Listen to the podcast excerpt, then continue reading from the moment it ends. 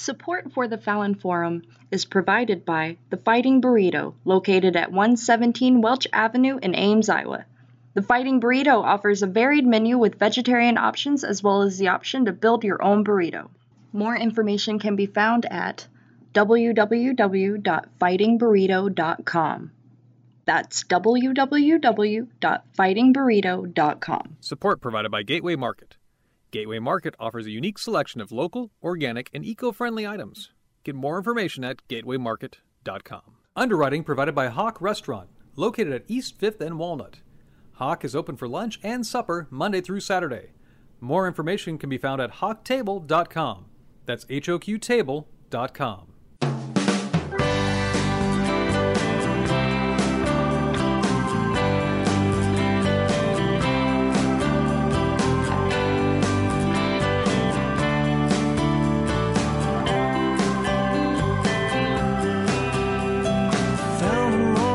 steps out in front of St. Missing both shoes with some broken teeth. All right, so switching gears from some uh, great uh, Latin music to uh, some provocative talk in English. Welcome to the Fallon Forum. This is Ed Fallon, your host here, welcoming you to the program today. Obviously, we're going to talk a lot about the uh, March for Our Lives. We've got a bunch of other stuff on the docket as well. But, all right, so this is a big weekend, folks. Uh, marches all across the country with a half a million people showing up in Washington, D.C. And what is most important and probably most unique about this movement is that it is led by young people, the young people who have been on the front lines of the worst, uh, most recent gun violence. And, uh, you know, there are those saying, well, it's a flash in the pan, they ain't going to go anywhere. Uh, but there are those who are citing historical precedent and also historical knowledge, uh, stuff we can learn from how movements progressed in the past. And I'm uh, delighted to welcome uh, John Tinker to the program. Uh, you might recognize the name uh, Tinker versus the Des Moines Public Schools, a, a lawsuit that uh, went all the way to the U.S. Supreme Court back in the 1960s and 70s uh, that um, won a significant um, case that that made it clear that students have a right to express their political views uh, through the clothing they choose to wear. John, welcome to the show. Hey, thanks, Ed. Great to be here. Yeah, so um, you've been tracking the uh, the march, I believe, because they've been tracking you.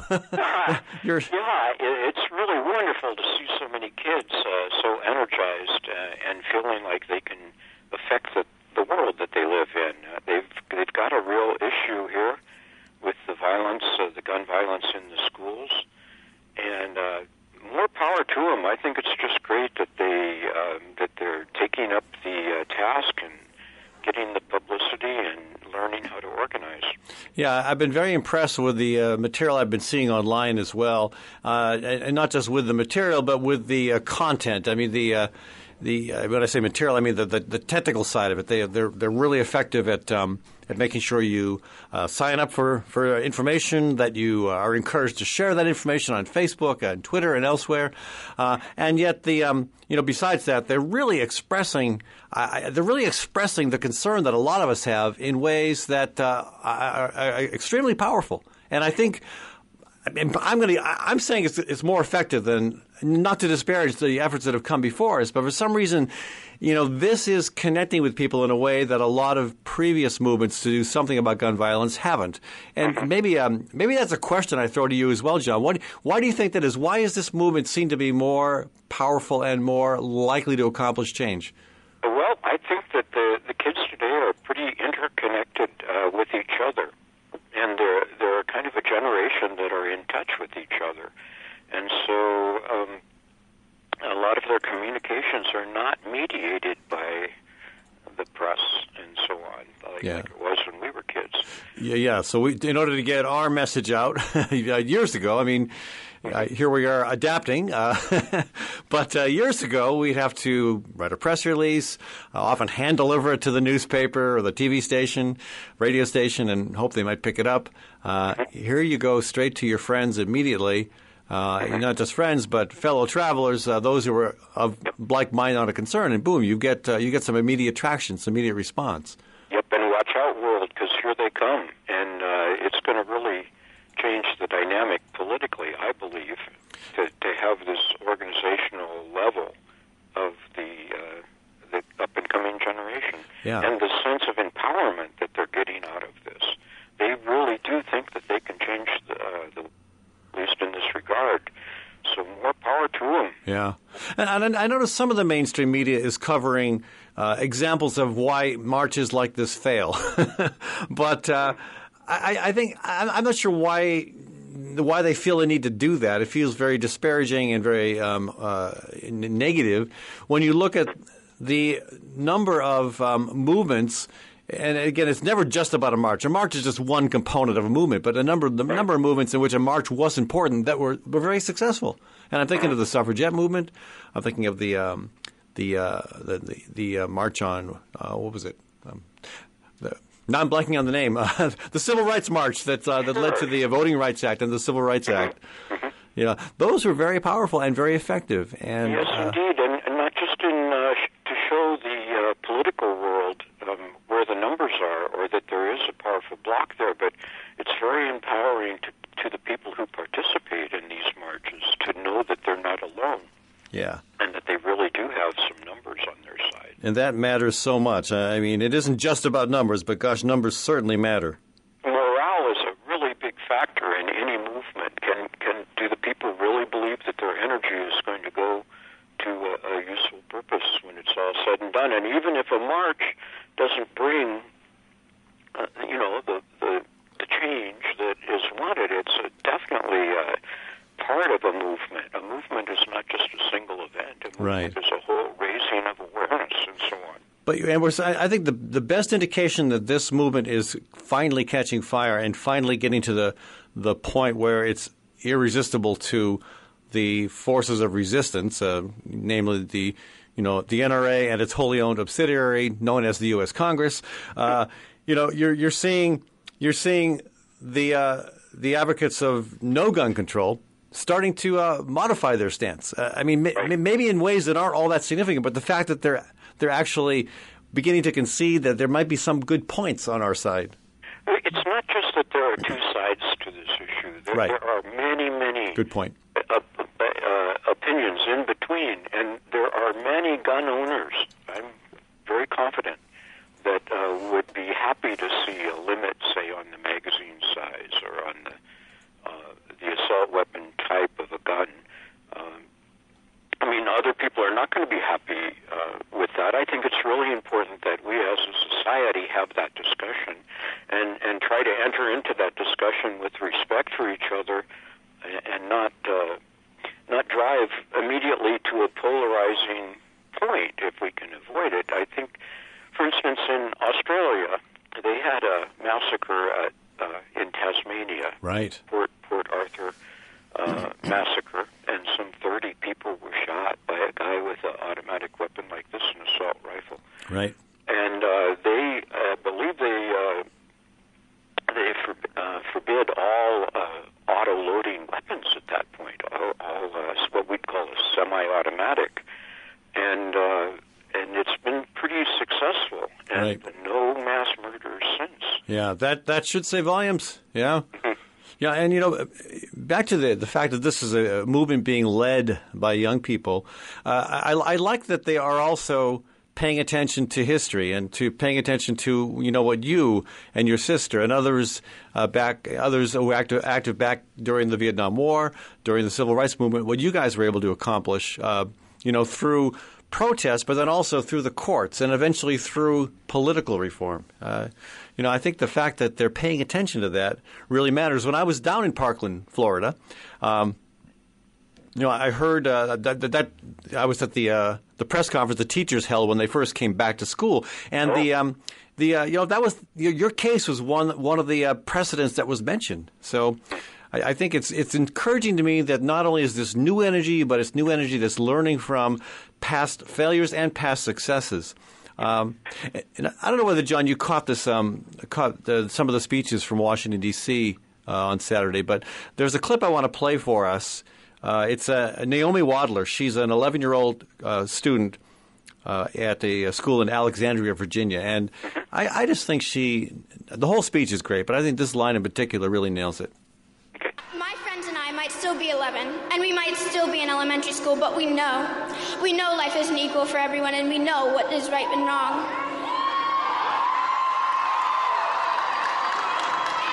We also know that we stand in the shadow of the Capitol, and we know that we have seven short years until we too have the right to vote.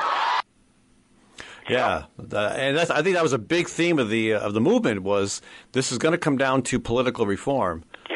And uh, I, Well, that's right, and that's why a lot of the conservative uh, Republicans are listening because uh, uh, their constituencies. I mean, some. I, I live in a rural area in a very Second Amendment type of uh, area, I would say, but um, a lot of uh, conservative Republicans are representing districts that are also very afraid of gun violence. And, and that's an issue that's going to come to visit these Republicans. They need to pay attention to this.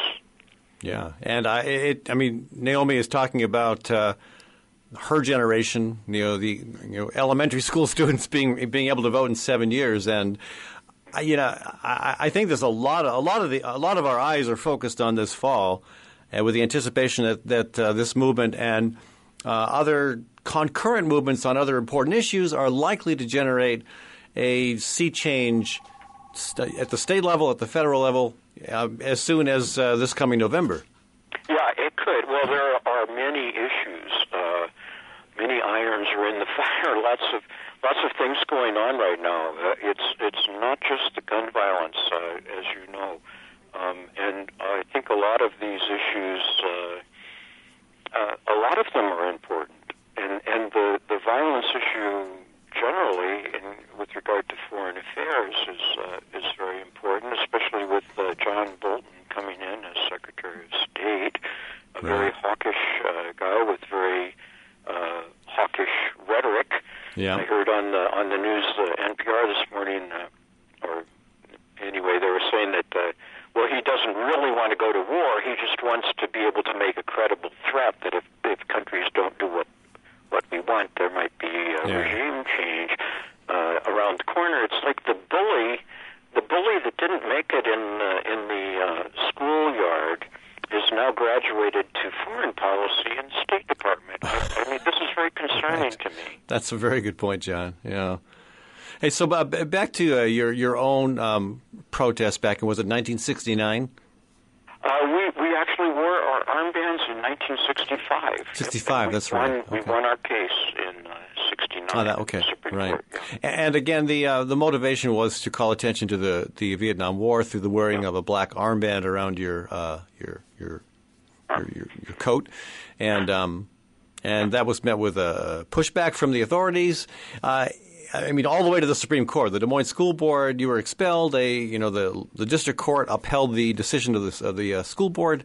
It wasn't until you got to the Supreme Court that you were able to achieve justice. Uh, it seems to me that that school officials have become more um, not just tolerant but appreciative of student-led uh, political commentary, whether it's on this issue or something else.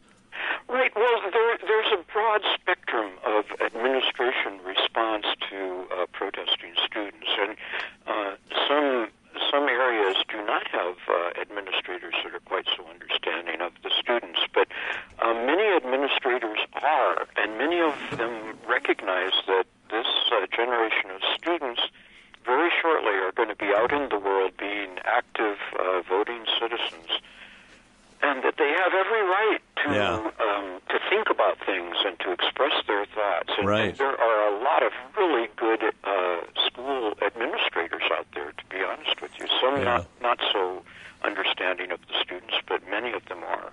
Yeah, and this is at a time where there are so many challenges within public education from so many different directions. So, uh, you know, I. I'm encouraged. You're right, and you're right. It's not universal that all school administrators and principals and teachers get it. That they that, that they all, they all don't understand the value of having that student voice rising and growing in power. But I think uh, a lot do, and that's encouraging. And I, I I wonder if John and Mary Beth Tinker and Steve Eckhart, if they'd worn black armbands to school uh, today, how you would have been treated, how the what the response would have been. I think it would have been different myself. Well, uh, um, one of the main differences actually occurred 50 years ago with our case. and so Right. it, the administrators yes. are used to the idea, and those that um, don't quite get it yet, um, often it just takes a reminder, a little call from the right. American Civil Liberties Union or something like right, that, right. And, and, they get it straight. Yeah. Well, John, uh, thanks so much for joining us. So, folks, we've been talking with John Tinker. The uh, that, that the uh, that's one of the two Tinkers in the uh, Des Moines My versus pleasure, yeah the Tinker versus the Des Moines Public Schools uh, case from 1969 that is still being cited today, and the student movement that has brought the issue of gun violence to a new level of interest and uh, prominence. So, again, thank you, John, for your continued ability to and willingness to speak out. And again, thanks to all the uh, folks who organized incredible actions all across the state this past weekend. Keep at it, stay strong. We'll talk more about it later in the program. We're going to switch gears and we're going to talk about um, we're going to talk about regenerative agriculture. We're going to talk about why the Office of Secretary of State is important here on the Fallon Forum, broadcasting live from La Reina 1260 AM and 96.5 FM in Des Moines, Iowa, the cultural and culinary crossroads of America, and also the um, the uh, southern edge of the uh, polar vortex and its uh, spring manifestation, which is really horrible. We are so sick of winter here, are we not? Yes, Maddie is shaking her head. She is sick of winter. Anyway, uh, we got to deal with it. All right, so later in the program, we're going to be talking about why the Secretary of State's office is so important. We're going to be talking with somebody who wants the job of managing that office. But first, we're going to switch gears and go to our phone line and welcome Ken Roseboro to the program. Uh, Ken, hello. How are you? Good, Ed.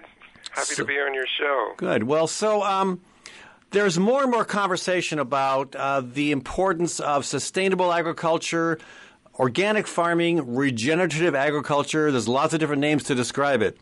And um, there are more and more uh, developments and and uh, you know twists and turns to that uh, that movement every day. It seems. Yeah, there is. Um, uh, you mentioned regenerative agriculture. That that is uh, a major trend right now um, because it focuses on soil health and the importance of soil health. Um, regenerative ag, ag practices, which include cover crops, diverse crop rotations, minimal use of chemical fertilizers. Um, these practices aim to re- restore topsoil and main, one of their main benefits of this um, system of agriculture is sequestering carbon in the soil right. to mitigate climate change. And that's that's, that, I mean, that's that's increasingly important because it's obvious that we're not going to prevent climate change. I mean, we could prevent it from getting much much worse if we if we as quickly as possible transition off of fossil fuels. But if if we did that today completely, we'd still be in for a world of hurt. And so mitigation is important. And, um, you know, that's, I guess that, that's something that does not get enough conversation. What do you see as the potential um, sequestration benefit of, of um, agriculture that truly tries to make sure that uh, we're maximizing the possibility, the, the capacity of soil to sequester carbon? Well, in, in speaking to people who are working on this in this area, because I'm a um, journalist, I'm editor of the Organic and Non-GMO Report. Um, speaking with experts such as um, Tom Newmark of the Carbon Underground, they're very optimistic that if that if regenerative ag practices are adopted um, globally, they see it as as the main um, main solution to to mitigating climate change. Right. Um, to keep that carbon in the soil. Um, and, and, let me ask you this, Ken: Why does a field of organically raised soybeans uh, perform any better at sequestering carbon than, say, a field of genetically modified soybeans? Well, um, there's there's no use of chemical pesticides and fertilizers. Um, conventional agriculture, um, there's more. Well, there is use of tillage and plowing. Actually, there is some in organic as well. So sure. um, plowing is um, is really a um, uh, can be very damaging in terms of climate change because it can release carbon into the atmosphere. So, so I know at um, Iowa State University, there's research being done on um, on no-till organic. They're using roller crimpers to um, with cover crops to um, to prevent prevent um, plowing or tillage, reduce tillage. Now, Ken, your your conventional farmer raising uh, GMO crops no till. I mean, that's happening. They would they would argue that they've they've got an advantage there because they're not they're not tilling the soil, and of course. uh, Coming along with that, of course, is a heavy application of Roundup or other other Right. other chemicals, and um, but they are they aren't tilling the soil in some cases. So, does that mitigate the uh, the the chemical application that might be problematic for other reasons? Um, yeah, I'm not sure if it mitigates the chemical applications. Um, you know, there's a lot of Roundup being used. More than 300 million pounds are being used every year. Weeds are becoming resistant to it, so farmers are having to use other herbicides. Monsanto has introduced dicamba-resistant GMO crops, soybeans. So it's kind of a GMO pesticide treadmill. So organic farmers, by not using those uh, those chemicals, are are doing more to mitigate climate change. In the organic soils, there's been studies done that have shown that organically um, uh, produced soils actually sequester carbon, more carbon, and for longer periods uh, than conventional soils do. A So, and we're seeing we're seeing quite a, generally speaking with with sustainable agriculture, we're seeing a, a big pushback. We're seeing more and more uh, big corporate entities getting involved in the sale uh, of, uh, of of organic products, and we're seeing um, more attempts uh, by policymakers to you know to to kind of make sure the playing field can, remains tilted in favor of the of the big commodity crops. You know, so yeah, that, yeah, that, that probably says volumes right there that there's something powerful and important and timely about the movement. Right. Yeah, I, there is. I mean, the, the subsidies, uh, the government subsidies, uh, favor by far the big, the big commodity producers.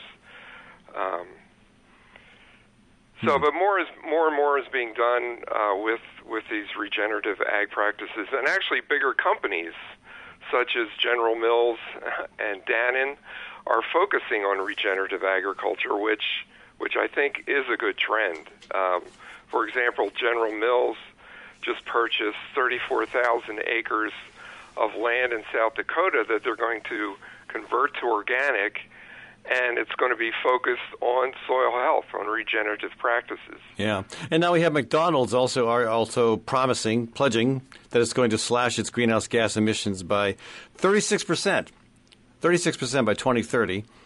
Um, then they plus they also want to cut uh, by 31 percent their metric ton of food and packaging. You know, you've you've got you've got big companies now starting to uh, weigh in on this, and that's uh, you know that you know when the, when the mom and if the mom and pop producer or restaurant can't get the attention of its member of Congress, perhaps McDonald's can. Yeah, as sad yeah, as well, as sad as that is. Yeah. Well, I think it's a good. I think these are good steps. Um, that's my perspective. When companies like General Mills and and Dannon is another company, they Uh-huh. just dedicated six million dollars to research on soil health and regenerative ag practices. So uh, if these big companies can have an impact like that, uh, thirty-four thousand. I think I would love to see thirty-four thousand acres transition to organic with a focus on soil health in Iowa.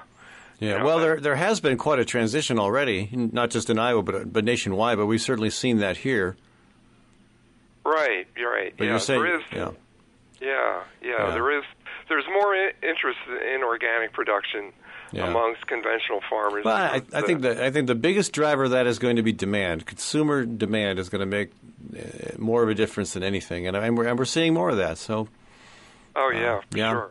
But at some point, it'd be nice to level the playing field. I mean, you know, folks are always talking about, well, we got to have a fair, you know, balanced playing field, and right now, that's so skewed. I mean, if you're growing, you know, the, the, the major commodity crops on thousands of acres of land, you got advantages over people growing food for direct marketing. And that's just that's just the reality, and, and that probably needs to change.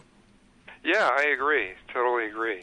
Hey, Ken, thanks for joining us. We've got to run to a break here. Ken Roseboro, folks, we've been talking about regenerative agriculture.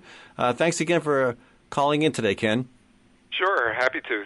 All right, when, when we come back, folks, we're going to talk about the uh, Office of Secretary of State. There are 50 of them in the U.S., and they're a lot more important than you think.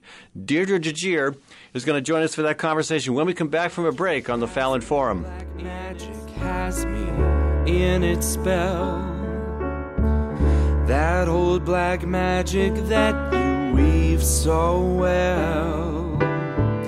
Those icy fingers up and down my spine. The same old witchcraft when your eyes meet mine. That same old tingle that I feel inside.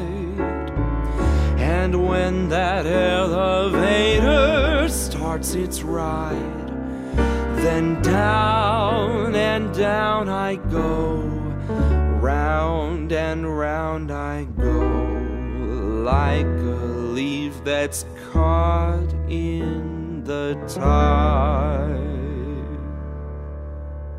I should stay away, but what can I do? I hear your name, and I'm aflame. A flame with such a burning desire that only a kiss can put out the fire. For you're the lover I have waited for.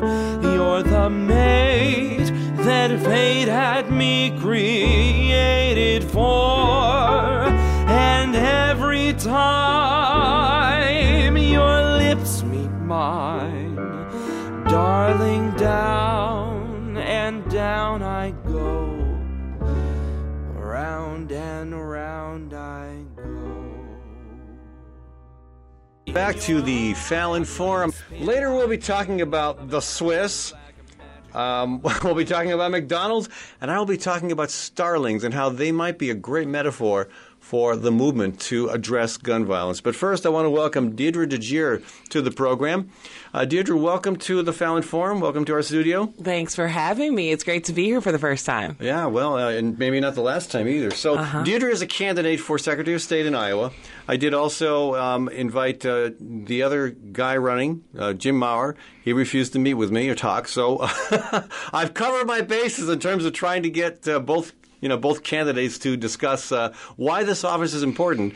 Um, maybe I'll just point out to, for people who don't really think about why Secretary of State is important, um, election laws make a huge difference, and what happens with elections uh, really matters. That's not the only thing that the uh, office addresses. I, I do want to talk about about election law specifically, but I know you've got a strong business background, and business interests are very critical and central to the mission of the Secretary of State's office. Of course. Um, and, and I think it probably depends on which Secretary of State you're talking to, but you know, anybody wanting to do business in our state has to go through that office. And right now it's really just um, uh, more of a, an opportunity for people to start their business, whether you're an Apple, a mom and pop shop, or uh, you're working out of your home. Uh, you, you're supposed to register through that office first to do business in our state. And uh, I think And it's pretty cheap. it's pretty well. It was. He recently 20 bucks, quadrupled right? the fees. Oh, really? He recently quadrupled the fees. Oh, wow. What does it cost Putting now? the burden of the um, expense that the Secretary of State needs to improve our systems, putting that burden Oh, on wow. on our Okay. business. So it went up from twenty bucks to eighty bucks. Well, it's maybe it's more than quadrupled. So right now it's about 140, 150 bucks What? to file. Wow. Um, It was twenty bucks uh, not too long ago. And so Hmm. I, I think that that office is well positioned to connect our business Hmm. owners to resources that exist statewide that are going to be able to help those business owners progress and grow. Yeah. Um, and that office is uh, one that is underutilized as it relates to uh, truly being a resource for our business owners. it's not just about registering the business; it's about also getting some guidance. Correct. Exactly, exactly. And you know, when you think about uh, USDA loan processes for our farmers and folks who are living in rural Iowa, targeted small business program for um, our women and minority business owners, these are resources that the state is investing and the federal government is investing dollars into, and we need to make sure that these business owners know about it. We also can't take it for granted that because they're starting their business, they know all the ins and outs of how they need to interact with our government to continue to stay in business business. So when you're thinking about a restaurateur or someone who's in the catering industry, you know, how does that individual navigate going to the health department to getting the appropriate licenses that they need? Yeah. What licenses do they need? And you know, it, it would be awesome for those business owners to just walk away with a toolkit and a checklist to say, okay, this is what I need to do. And guess what? It doesn't cost extra money. Yeah. Doesn't cost extra money. It's just really ca- putting yourself in a position to care about those businesses in such a way that um, that will be at most advantageous for them as business owners and for the economy in which they're servicing. And I believe that's the case across the country that the Secretary of State's office deals with not just elections, but also with uh, issues of business registration. Majority of the Secretary of States do deal with business registrations. Yes. So two elections, because that's a that's a pretty hot topic. Uh, We've seen tremendous shifts in voter uh, voting and election law across the country. Uh, uh, the most um, notorious is uh, gerrymandering, which does not happen in Iowa, but it happens in a lot of states, and it happens really badly. Uh, you look at some of these districts, and you think, "What? Did some kid draw that? Uh, Right. is that some kind of a crazy snake? You know, they just Or EKG or yeah, something. I know. I just they twist, they whine, and they're all designed, of course, you know, isolate voters in blocks where you're likely to gain Republican or Democratic majorities. Although most cases, the gerrymandering is done by Republicans, but there have been cases of Democrats doing it too. That's one example. The uh, uh, voter ID law is another example. Um, uh, Purging voter purging voters, uh, the, uh, not allowing felons to uh, vote once they're done serving the ser- serving their sentence. Mm-hmm. Yeah. Yeah, you know, there are a number of tactics that people utilize to carve certain populations out of the voter process. Hmm. And I can't think of one that I am in agreement on, mainly in part due to the fact that I fundamentally don't believe we should carve people out of the voting process. All of our eligible voters should have an opportunity to um, to access their their their right to vote. Now, I think Iowa is one of the few states that do not allow, allow felons who have served their sentence and paid their restitution to automatically have. The right to vote. At one point we were. right, and, and then and then Governor Branstad came back in and he rescinded that right, mm-hmm. and that's not something you have the power to do, but you could certainly speak No. out about it. You know, I think I think that we have to think about folks who have committed crimes, committed felons, and uh, what we really want out of those individuals when they come back into our Right. neighborhoods. It's easier for them to get their gun rights restored than to get their voting rights restored. Well, regardless of that point, for me, it's like prison sh- is supposed to be a rehabilitation. It used to be It's called the penitentiary. Yes. Penance. Yes. Yeah. So the idea is that these folks are going to prison, serving out their sentence, and we want them to come back into our communities and and add value. We don't want them to commit crimes. We want them to contribute to the communities in which they live in.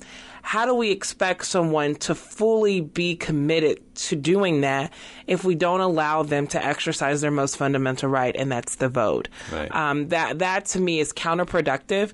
We are singling them out in a way that we don't have to and we don't need to. in some countries, you're required to vote. If you don't vote, you pay a fine. that is very true. What about that?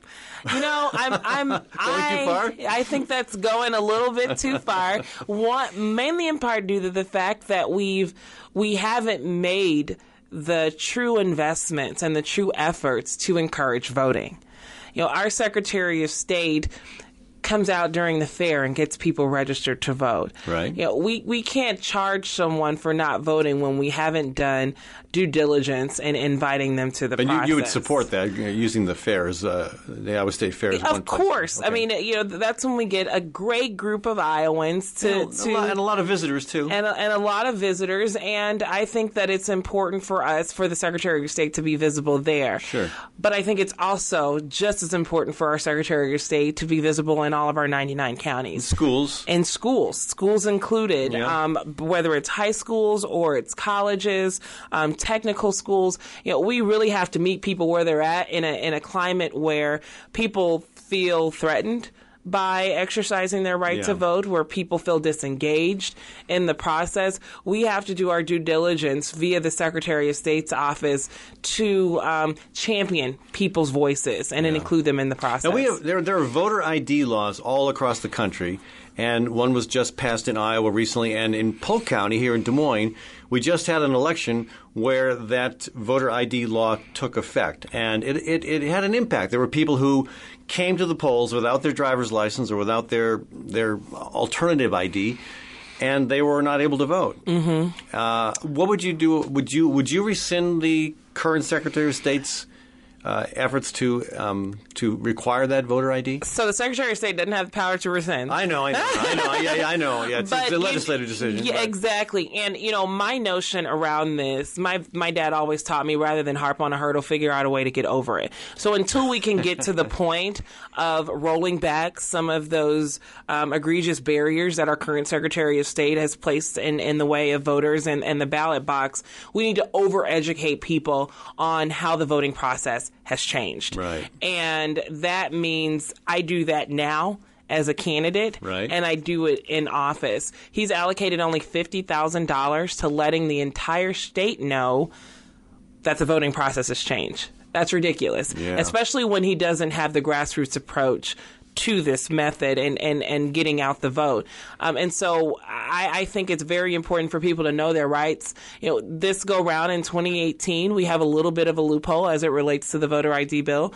Um, people or the, the poll workers will be required to ask for an ID. However, if the person does not have it, they are not required to show it. Oh well, that, that maybe some of the workers didn't get the message here in Des Moines because I think they were saying, "Hey, if you don't have your ID, you got to go back to your." You're correct. car, your- They didn't get the message because Ah. our Secretary Oh, of because- State yeah. did not do the due diligence in providing training to our auditors, Right. who would then train our poll workers. You're Yeah. exactly right about that. And and you know, I, I was listening to an interview the other day, yesterday, I believe, and he said, you know, I think the process is going fine. How can the process go fine when we have evidence that people were turned away from the voting process? When we have evidence that people weren't able to cast a, an actual vote that day, but they had to use a, a provisional ballot. That's just it's ridiculous, and eh, I, I think it's it's unjustified that anybody going to exercise their right to vote is turned away in this climate. But you know, as you pointed out, though, some of these decisions are made by the legislature. Some are one that the, the one relevant to uh, felons having the right to vote restored is made by the governor.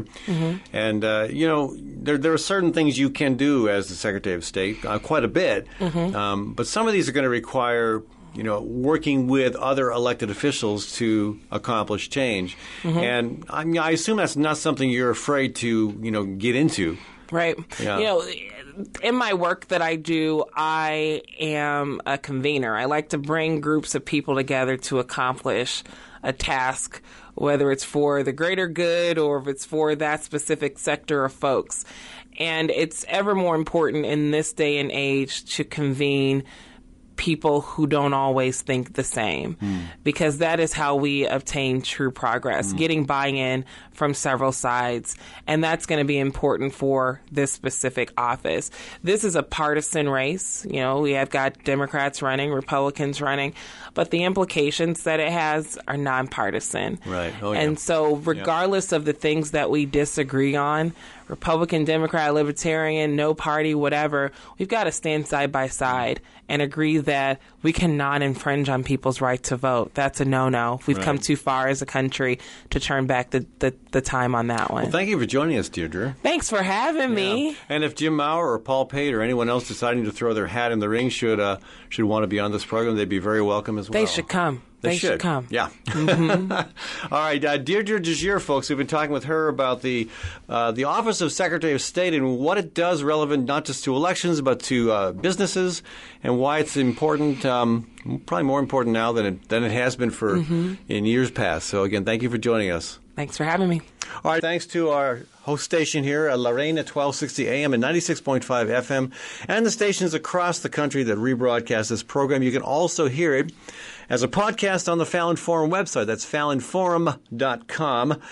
And we're working toward uh, increasing the frequency of live streaming this program as well. All right, so um, for those on our community owned stations, we'll come back and talk a little bit about Switzerland and McDonald's. Yeah, how about that? But first, you know, my favorite thing to do on Sunday is to walk. Now that should surprise no one who knows me, and I, I know it's it's been said that I have a walking addiction and that I need a 12 step program. I actually think walking is darn good for you, and I really look really look forward to my 10 to 20 mile walk on Sundays. And um, I'm out in the woods yesterday, and uh, across the Raccoon River, I can hear what the sound. I, at first, I thought it might be uh, a place where the, the, the ripples were congregating and making a bit of noise, and then I realized no, it's birds. And as I get closer, uh, this flock of, of starlings begins to kind of move across the river, and they're um, I you know. They're, they're, I don't I have no idea how to count how many there were, but tens of thousands, maybe hundreds of thousands, possibly a million. I'm going to put up a, a photograph or two on my website and on Facebook, and maybe even a short video. I, I, I, took some shots of these birds, and it is it is absolutely incredible. I mean, they literally cover the trees. We have no leaves on our trees right now, thanks to an extremely uh, late winter. Um, they won't let go, but the um, the birds gave the effect of these leaves, of these trees being in full foliage. And then when they would um, break from the tree and this, this huge cloud, you could hear the, the whoosh of the wings and you could see this vast cloud. I mean, it almost looks like a cloud, of, of cloud, a dark cloud floating across the blue sky. It's uh, it's amazing, and um, as often happens when I take long walks, I wax philosophical. I start thinking deeply about meaning. And I, you know, I, I saw these birds. Um, they're, I mean, harmless. I, I mean, I know, I know, bird lovers can't stand starlings. They're, they're, they're invasive species. They were brought over as kind of a novelty in Central Park back in the 1800s, and they just took off and they've taken over. I understand. They're, they're, they're, they're, they, they threaten habitat uh, and food supply for native birds. And some of my bird loving friends, and I'm a bird lover too, but my bird loving friends call them winged, winged bats. And I would think that as a tree loving person, uh, if you were going to apply the winged bat reference to starlings, you would want to pl- apply the buck tooth reference to beavers uh, because they're just as damaging to trees as starlings are to other bird habitat. But I digress, and I digress badly. The um, where I want to go with this is seeing these starlings, I mean, the only risk to me walking you know, by them is is possibly getting a, a, bit of a starling guano on my coat. That didn't happen.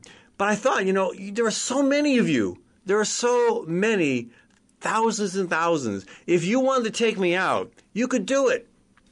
You could come down here, and I would be hopeless, or helpless. I, I, there's nothing I could do to defend myself against against thousands and thousands and thousands of starlings.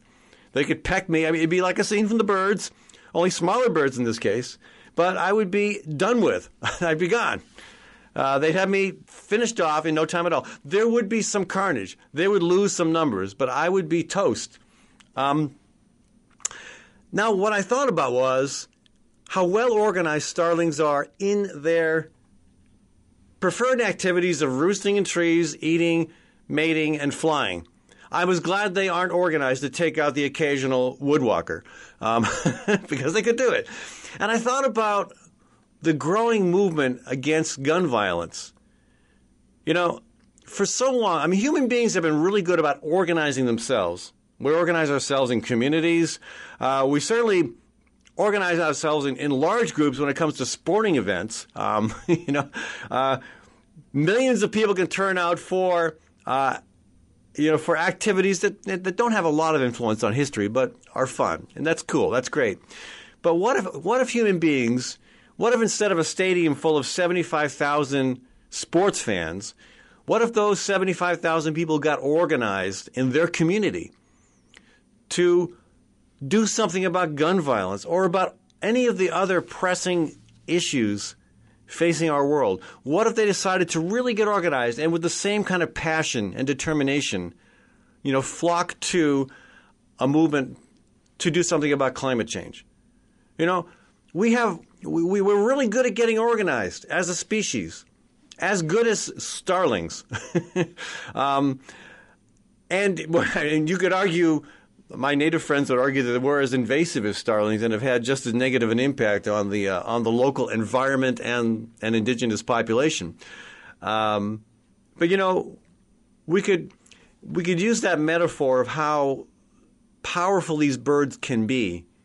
I mean, their, their presence in the woodlands alone is very powerful in terms of its impact on other species.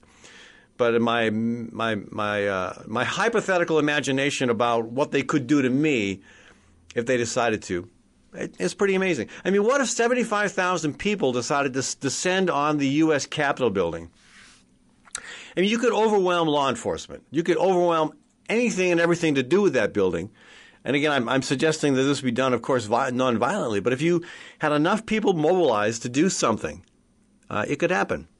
Uh, what if every school in the country, or what if even 20% of the schools in the country, students decided to walk out not just for a symbolic hour or a day? What if they decided to walk out until Congress actually did something? What if they said, you know, we're not going to do this anymore? We're not going to go to school until it's safe and, and Congress has taken action. What if? Huh?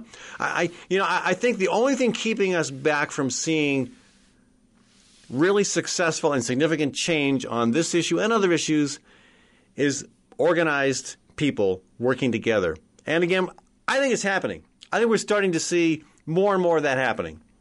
It's you know it's been happening throughout the history of our country. Of course, it escalated recently uh, after the election of President Trump, and it, and it has escalated further, specifically on the gun violence issue after what happened at Parkland. And you know where that will go, I don't know. But I think the Starling presents a great metaphor for how we might mobilize together and focus on something that really, really matters.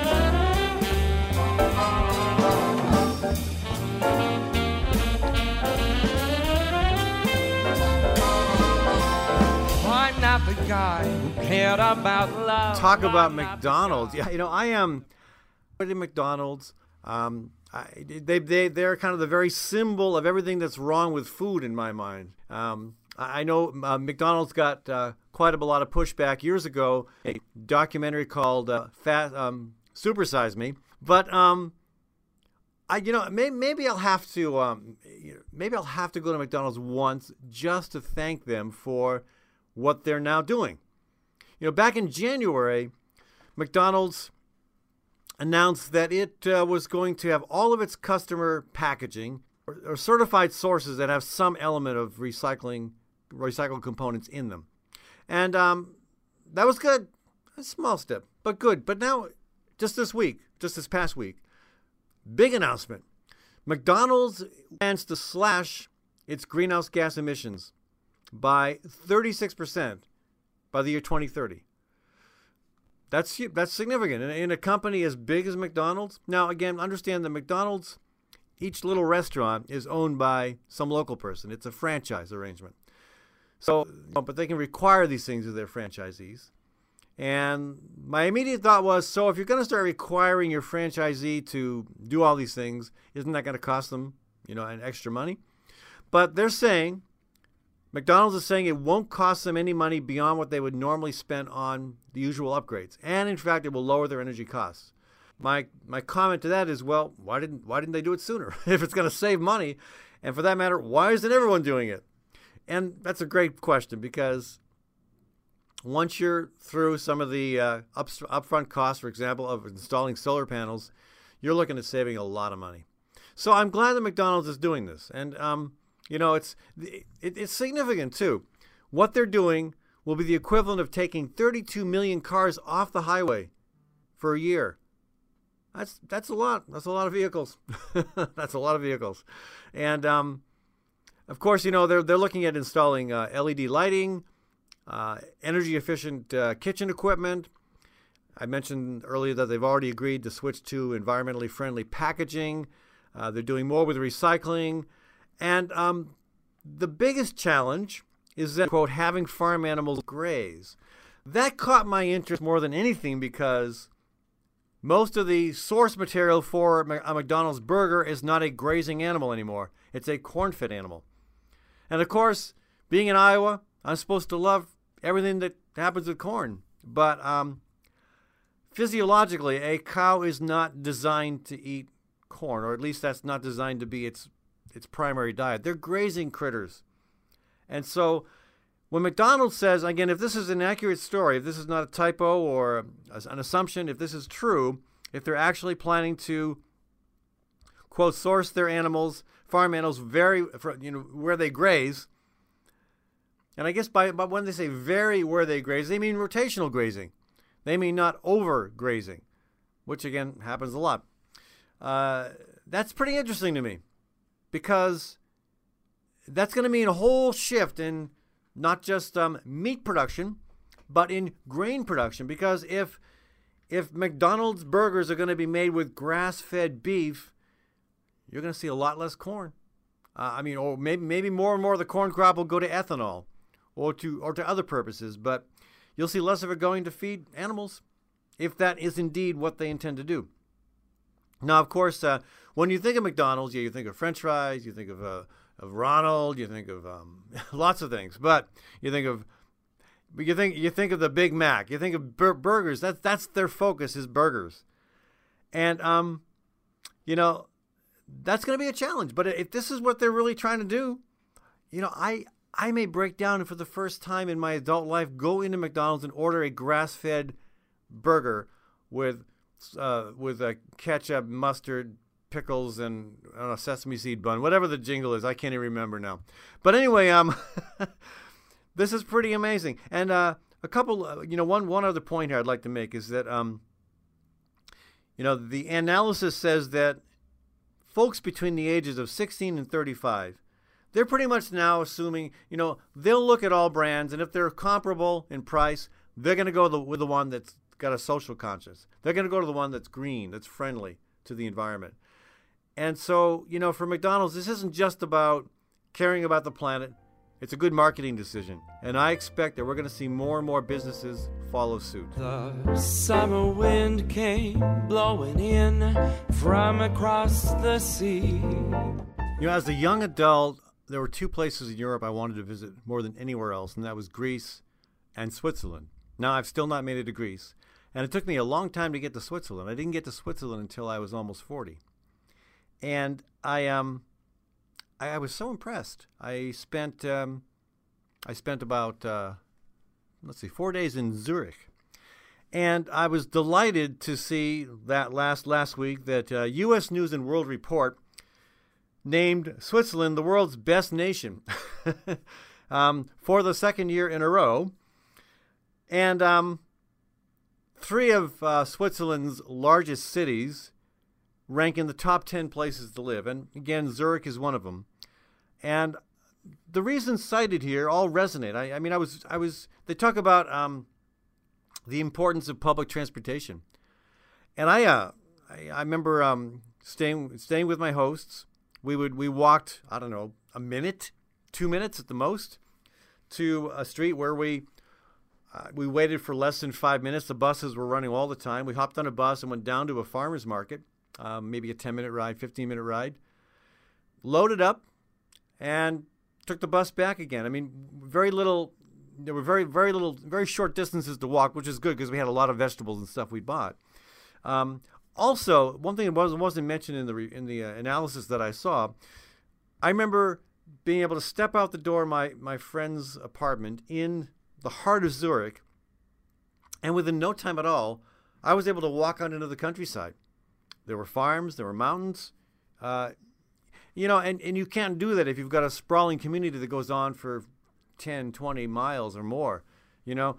So what they've got going for them in Switzerland is something that we might want to consider, you know, modeling here in the U.S.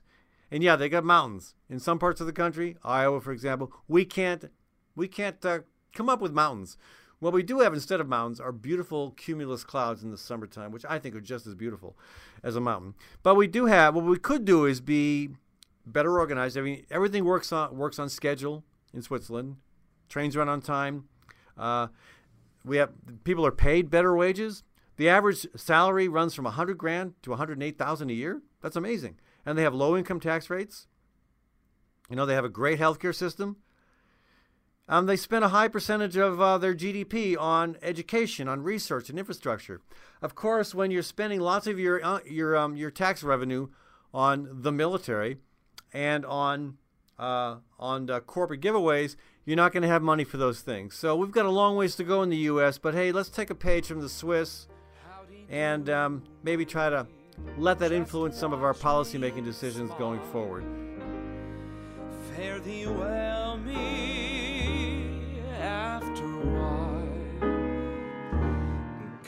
Cause I got a roam. And any place I hang my hat is home.